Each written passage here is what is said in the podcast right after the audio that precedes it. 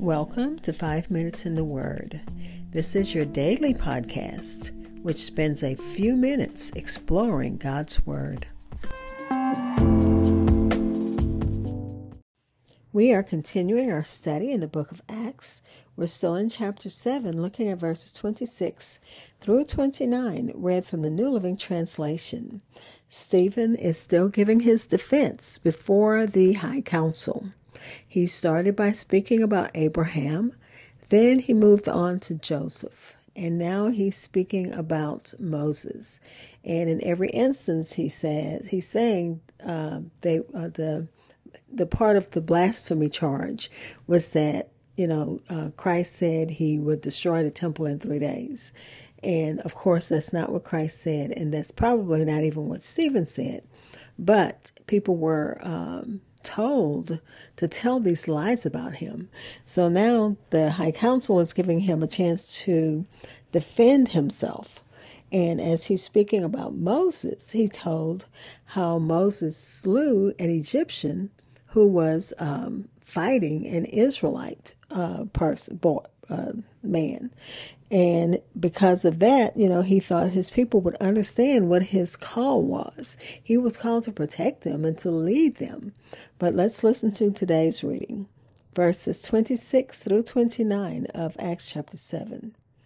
The next day he visited them again and saw two men of Israel fighting. He tried to be a peacemaker. Men, he said, you are brothers. Why are you fighting each other? But the man in the wrong pushed Moses aside. Who made you a ruler and judge over us? he asked. Are you going to kill me as you killed that Egyptian yesterday? When Moses heard that, he fled the country and lived as a foreigner in the land of Midian. There his two sons were born. Again, Acts chapter 7, verses 26 through 29 read from the New Living Translation. I'll be back with insights and close with prayer.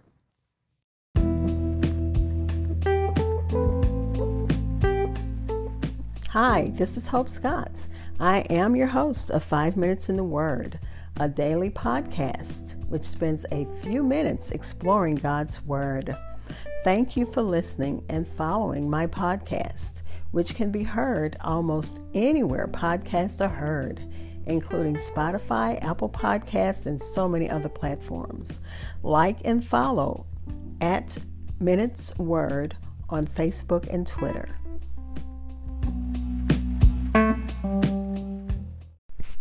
That again was Acts chapter 7, verses 26 through 29, read from the New Living Translation.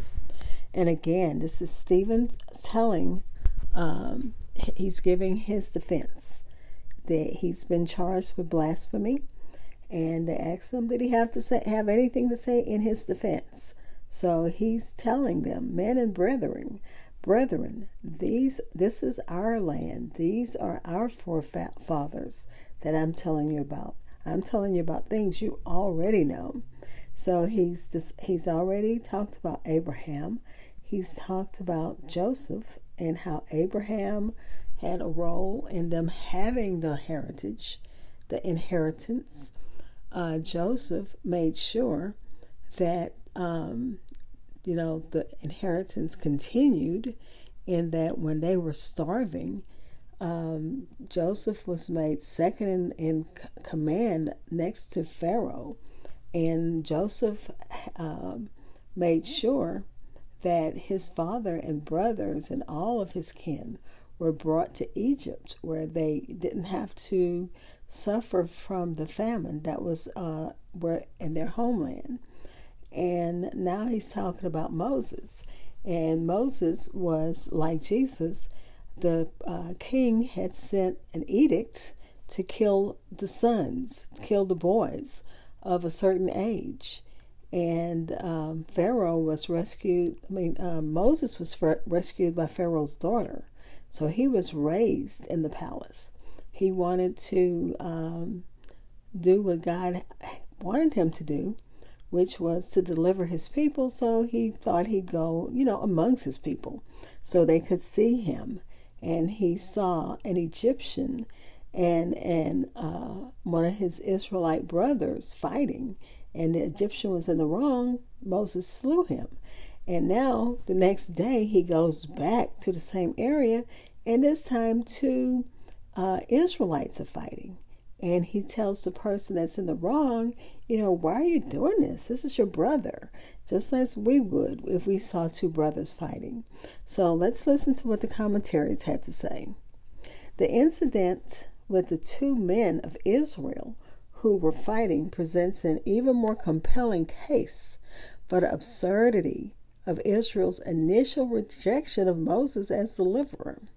The two fighters questioned Moses as he interceded in their argument. Who made you a ruler and judge over us? But they didn't know. And that's what it said in yesterday's reading.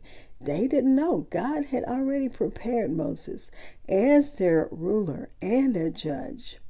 The Jewish um, council showed the same belligerence concerning Stephen's speech, in effect, saying, What makes you think this Jesus of Nazareth should be ruler and judge over us? Remember, these are the same people, the same men who had him killed, had Jesus killed. The parallel between the nation's rejection of Jesus and its early rejection of Moses should have been another wake up call. Because remember, these are all learned men.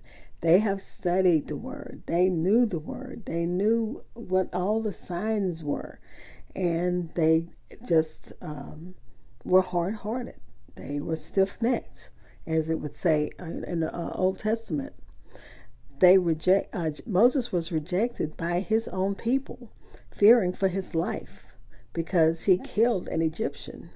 And Moses fled the country and lived as a foreigner in the land of Midian, which is in northwest Arabia.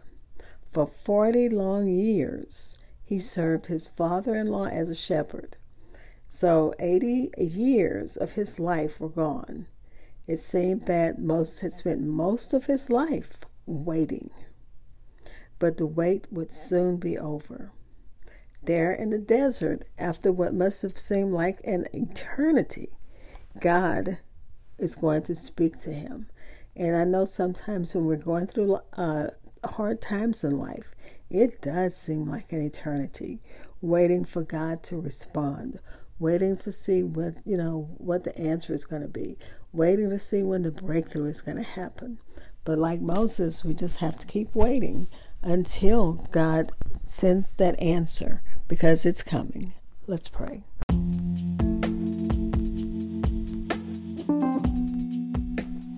Father, we thank you for your word. We thank you for times in our lives when people have tried to lead us and guide us. And our sentiment was like, the, like that of the um, Israel, Israelite brothers that Moses was trying to uh, keep from fighting. Our, our response is, Who made you ruler and judge over me? And God, forgive us for that, for that thought because you have given um, people as rulers and judge over us. These are the people who lead us and guide us to you. And we thank you for that, Father. We thank you for your Holy Spirit. We thank you for Jesus dying for our sins. Father, we're praying for those again, and this week's focus is on Azerbaijan.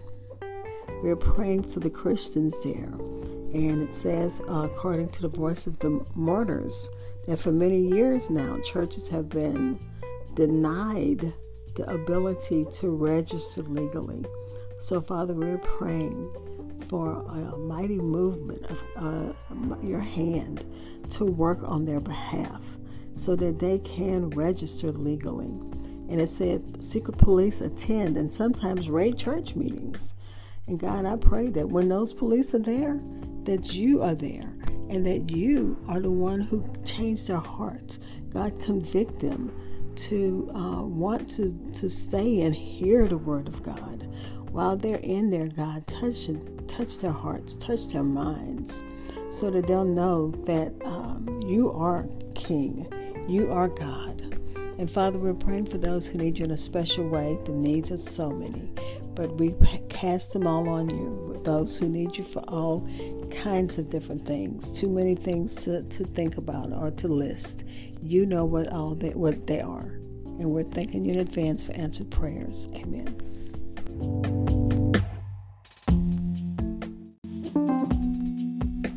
Thank you for spending time in God's Word with me.